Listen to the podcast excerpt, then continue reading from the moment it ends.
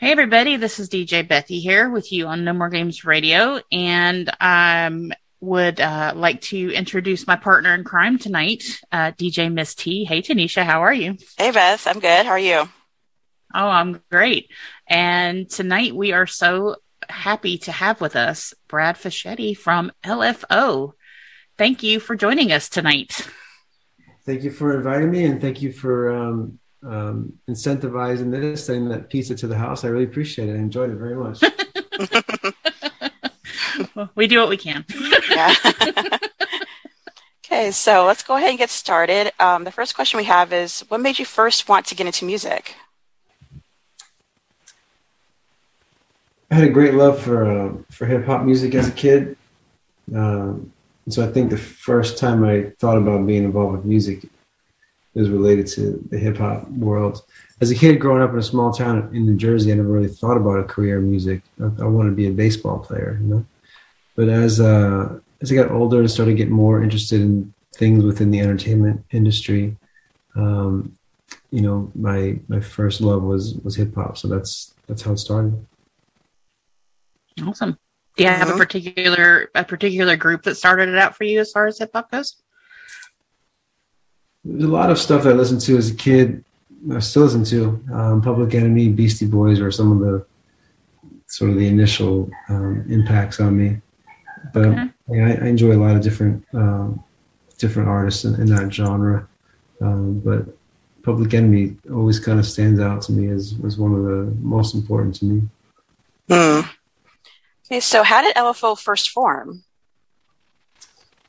So LFO first formed with Rich um, being a blonde hair, blue eyed kid rapping in Boston, and, and, they nicknamed him the light, funky one because he had blonde hair and blue eyes, but he could rap. And some point later, he connected with another Boston based rapper named Brian, and they became the Light Funky Ones. Um, meanwhile, um, I was living in, I grew up in New Jersey and then I moved to Texas. And my brother Bobby worked for a guy named Lou Pearlman who had an aviation company. And so, you know, I'd, I'd, go down to Florida and visit and get to know things and get to know him. Well, Lou Pearlman went to a New Kids on the Block concert one day and was just astounded by, I think, the possibility of to make a lot of money and decided he was going to make his own boy band. And um, he created the Backstreet Boys. Um, and so, like I said, I'd go down and visit, and you know, I go swimming with the guys, and and I never never really thought about, you know, well, I should be in a group, or these guys are going to be big one day. It was just like a bunch of guys hanging out together fast forward a couple of years and the Backstreet Boys start making waves over in Europe and, and I'm like 18, 19, like thinking about a career in entertainment industry. And my brother said, well, why don't you move to Orlando? You know, and Lou's got a lot of things going on with, with the Backstreet Boys and maybe, you know, can help you sort of find your way. So I did. And, um, I was at Lou's house one day and the doorbell rang and it was, it was Rich and Brian that came down to meet Lou. And that's, that's how we met. And actually that's that very same day, Lou took us into his game room, and he's like, "Hold on, guys, I'll be right back." And he comes back with a guitar, and he starts starts playing La Bamba and asking us to sing it. I'm like, "Why are you asking three rappers to sing La Bamba?" You know. um, that's how we that's how we came together, um, and then um, you know we started we started making some waves and traveled to Europe and and um, um, you know a couple, two, about two years later, we wound up parting ways with with Brian, and shortly after that, Devin joined the group, and it was it was adding Devin that that got that um, sort of like the um, catalyst to us getting signed to Arista Records with Clive Davis. Awesome. Yeah. So Devin was like the special sauce. Yeah, we had, we had made some waves. You know, we had modest success, um, but we we didn't we didn't have that big push from a major label, and so um, we showcased for Clive, and and then um, Devin got into the mix, and and that was I think, yeah, I think that was sort of like the the last straw. Like maybe the missing piece, the special sauce, whatever you want to call it. Mm. Yeah. Um, yeah, his voice is amazing. I absolutely love Devin's voice. Yeah, me too. It makes me cry. Mm. Well, when it came to uh, making your albums, what was your creative process like as a group? Did you uh, sit down and do things together, or did you bring your own ideas and talk about it? Yeah, we I, we were not very collaborative. It really wasn't our thing, unfortunately. Um, a lot of the songs we did on the first album were songs that the label told us to record, right? Um, with some like you know famous producers. Um, but yeah, unfortunately, we never really had that experience of being very, very collaborative in the studio together. We, there were moments, there was times, but I think if we the three of us were together today, we we would we would handle it much differently, you know. Right. Um, and it's sad that we never really got a chance to. In, in 2000 and, in 2009, we did a reunion tour, and that was the tour where we actually became the closest as a group. We we even talked about doing some collaborations and just felt better as, as like um, three guys who really love each other. You know? Right. Well, I know that um, Danny Wood is listed as um, a producer on on one of your your tracks. What was it like working with him back then, and what how did that come about? Yeah, Danny Wood um, is a great guy. Um, he he helped us uh, in our early early days doing some production up in Boston. Um, he let us use his uh, Range Rover in a video one time. yeah, he's a good he's he's a good dude. I haven't seen him in a long time. I, I corresponded with him a little bit on Instagram. I like his cooking show, and oh yeah, I like, I like how he and all the guys are really honor they honor their mothers a lot, you know. Yeah. Um, and uh, I just enjoy seeing how much fun he and the other boys are having. You know, um, they're doing such a beautiful job of spreading joy and peace and light into the world. yes. Really special. So I've, I've, enjoyed watching this rise that they have experienced over the last several years. Yeah, we're we're mm. quite fond of them. Yes. uh, I would say so. so, um, what were your favorite songs to perform back then, and what are your favorite songs now to perform? Yeah, I think back then we we all really liked playing "Baby Be Mine" and "West Side Story." Um, and those continue to be favorites. I don't really, I only do Baby Mine when I do like the LFO story version, like concert, which is like a long concert. When I'm doing these shows with the O Town guys, we only, I only do, you know, pieces like 15 minutes worth. So, um, you know, Summer Girls is just one that the people just, I love the reaction to it you know, and I know it brings people back to some simpler time and some special memories. So I, I always enjoy seeing their faces or hearing their stories afterwards. You know, it's such a fun song. Um, so if you were not in the music business, what would you be doing right now? Um, well, I actually, I actually am involved in another business, and that's the church business.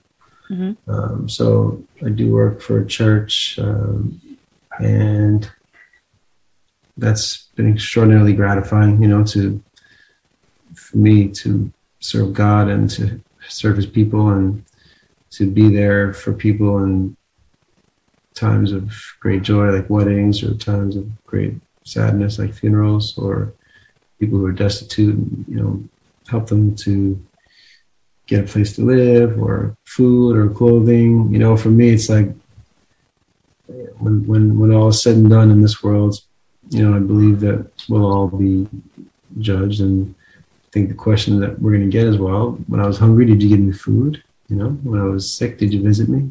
When I was naked, did you clothe me?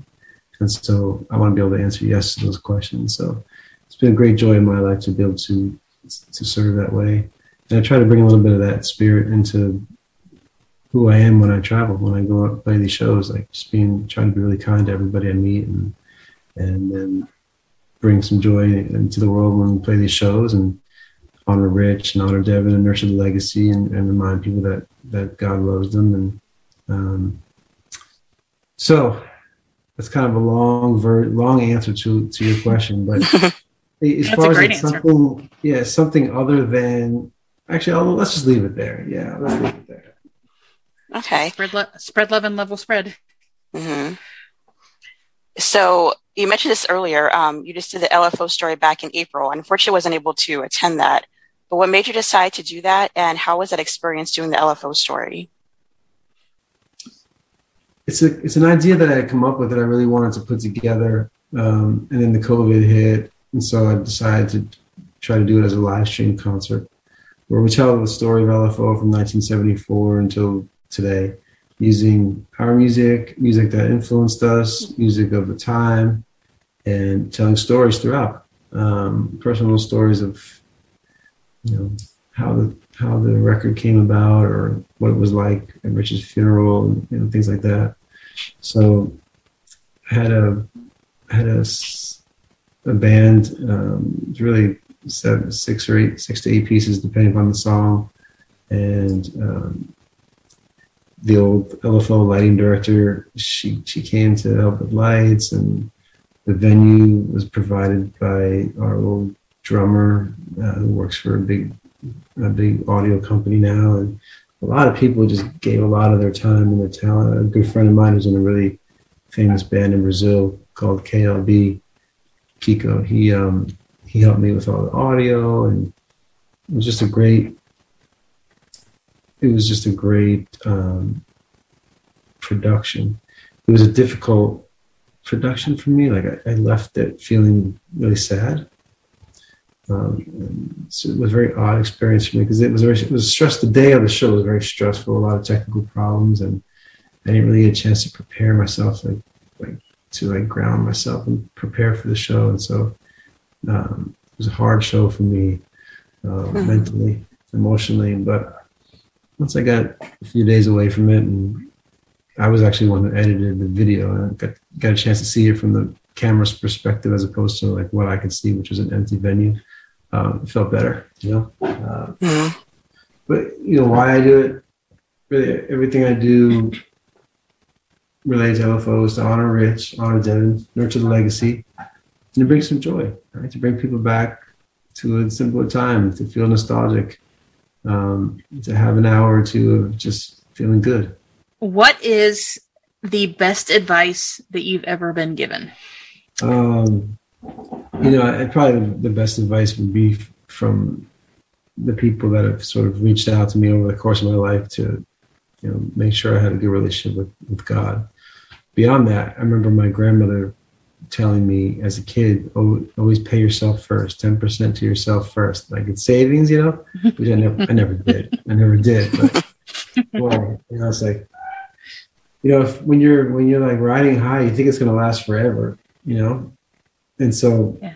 and you want to keep up with what other people have, you know, whether it's house, car, sound system, security system, like all sorts of stuff that I look back and go, man, I wish I had that ten thousand back or that ten thousand back, you know.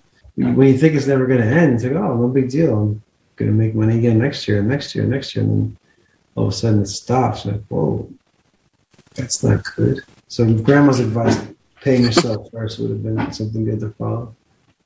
Okay, so I wanted to know what are your three favorite LFO songs of all time? Baby Be Mine is my my top favorite song, and um, West Side Story. Uh, West Side Story. Let me see. Let me just look at the LFO list real quick. Make sure I don't forget something. Uh, Life is good. I like that one. That's one of my faves. Yeah. Okay. Yours. Um, I love Summer Girls. That just reminds me of being 16, high school, watching TRL. I love um, I Don't Want to Kiss You Goodnight. I love Devin's voice in that song, absolutely. And um, yeah, I like Life is Good also. Yeah, Life is good. It's a special one. That's good. Um, also, any other favorite boy band songs? Is any other that stand out to you or groups? Yeah, I mean, O Town does this song called Skydive uh, Mhm. at concerts, which I think is really cool. Um, I always enjoyed the Backstreet Boys song Incomplete, hmm That's a good song. and um, NSYNC did a version of Sailing that was really beautiful a long time ago. Oh yeah. mm and um, 98 degrees, probably um, their their first song, which I think was called Invisible Man. Yes. Yeah, mm-hmm. that was my first. I remember. I remember like walking through the record store, um, and they their their their CD cover or the single cover didn't have their picture on it because I think at the time, like everybody thought they were like a like an R and B group, like a like an African American group, you know. Mm-hmm. Wanted to surprise people, I think. Like, whoa, those are that's four four white guys singing white that. Guys. You know? yeah. yeah. Um, and and so I remember I remember seeing that that CD in the store one day. Like, oh, that's interesting. But yeah, those those guys. Um, as far as I'm trying to think, any more boy bands that I'm missing? 98 O Town. New Kids on the Block. Um, how could you not like be hanging tough for the right stuff? You know, please don't no. go, girl. Oh yeah. Oh yeah. Oh yeah. Oh, yeah. Jordan seen that one? No, that's Joe. that's Joe. yeah. Yeah. Invisible Man. That was actually my first, the first CD single I ever bought. Um, mm-hmm. So anytime I think 98 degrees, it takes me back that song. Oh, that's cool. Mm-hmm. Yeah. um, so you have been on the Pop 2000 tour uh, with O Town and Ryan Cabrera. Um, how's that going? And uh, where can people uh, find you guys back out on the road? Yeah. So the Pop 2000 tour is is a little different than a traditional tour. Whereas we don't get on a bus and go for two months. It's like you you play for a weekend, then you go home, play for a weekend, go home. So we just we just sort of got that back up and going again um, last month, and it's been great. So it's been awesome to be out there with the guys. Um, I feel like with each passing show, we become closer, more like a family, you know. And the fans have been just tremendous. Uh, the love and support they shower on me is really just humbling. It's it's hard to describe. Um, I don't. We haven't talked about it in, in this interview, and I'm not sure if you guys will talk about it beforehand. But for those listening that don't know, LFO consists of three guys: Rich, Richard, Richard Cronin, Devin Lima, and, and me. And we lost Rich in 2010 after a battle with leukemia.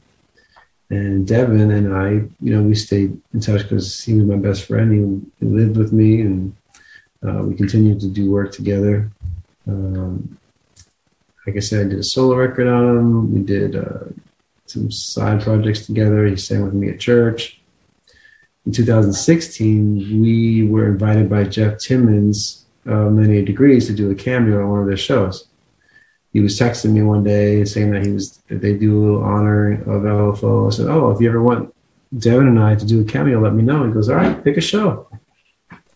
So we flew up to Coney Island, which is where we shot the Summer Girls video, and um, we got jumped on stage for about 30 seconds, and the crowd gave us a great reaction. And I remember walking up the stage, looking at Devin, and go, "Wow, that was a cruel joke," you know. and, uh, a couple of days later, I got a call from an agent asking if we'd consider bringing LFO back out on the road, and it wasn't something we ever considered. So, you know, we discerned it, prayed through it, and decided to do it. And we had a great tour in 2017. We, you know, we honored Rich, um, and again spread some joy. A month after the tour, Devin got sick and was diagnosed with cancer, and a year later he was gone. You know, my best friend. So for sure, at that point, I said, "Well, that's it. I mean, what what more can I do? I don't want to go out there and try to play those songs alone, you know. Yeah. Um, but then I was invited to be part of this Pop 2000 tour. Uh, the first ones were actually where I was hosting this show, and then during the O Town set, we did a little LFO medley, and um, yeah, it was really an emotional experience, but but beautiful, and I've just become part of that tour. And it you know it depends on the date, but typically it's either Lance or Christian NSYNC, Ryan Cabrera, or me, O Town. Uh, sometimes Mark McGrath from Sugar Ray's on the tour, who, who's a beautiful human himself. Um, so it's it's been a great and, and rewarding experience. I know I, have read an article um, recently where you were were interviewed um, and you were saying that keeping this going um, as the remaining member, but paying homage to your band members was an unfortunate honor.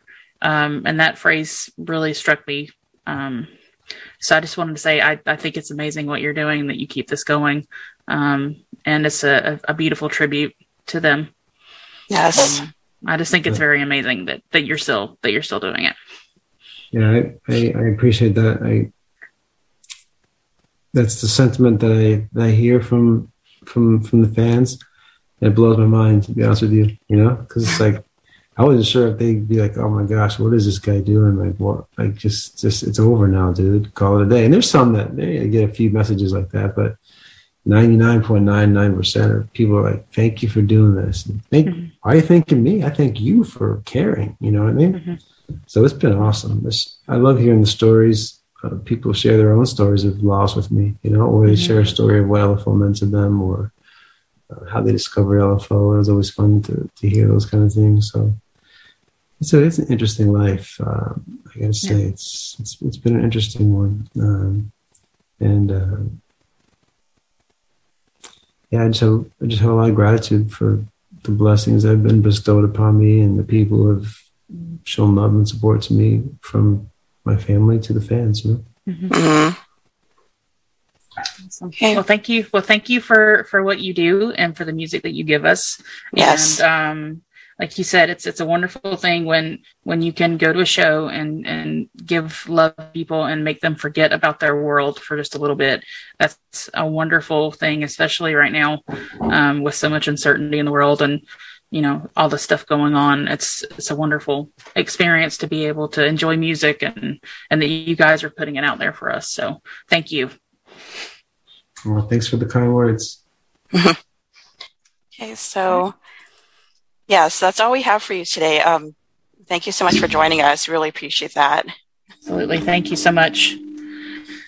Got it. Did i don't know. Did you say you guys wanted me to do like a, a station drop or or yes. Yes Absolutely, that would be wonderful. Someone say I'm you Brad Malafoe, and you're listening to No More Games Radio, or yes,